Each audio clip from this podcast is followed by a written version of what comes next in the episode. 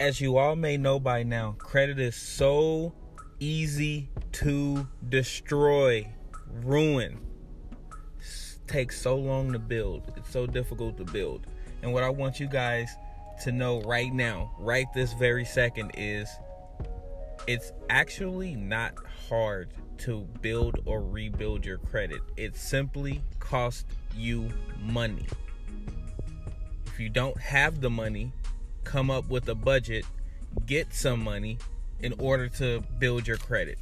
The whole credit game, the whole FICO scoring system, it's all money related.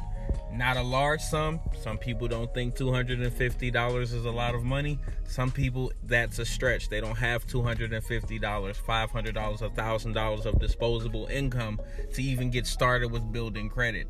There aren't many free ways to build credit. There may not even be any free ways, with the exception of an authorized user. I mean, it wouldn't cost you any money, but it'll cost someone um, something. They had to pay to get the card, or they had to build their credit up and spend money to keep their credit up in order to be able to add you as an authorized user. But for the most part, outside of that, it's going to cost you money.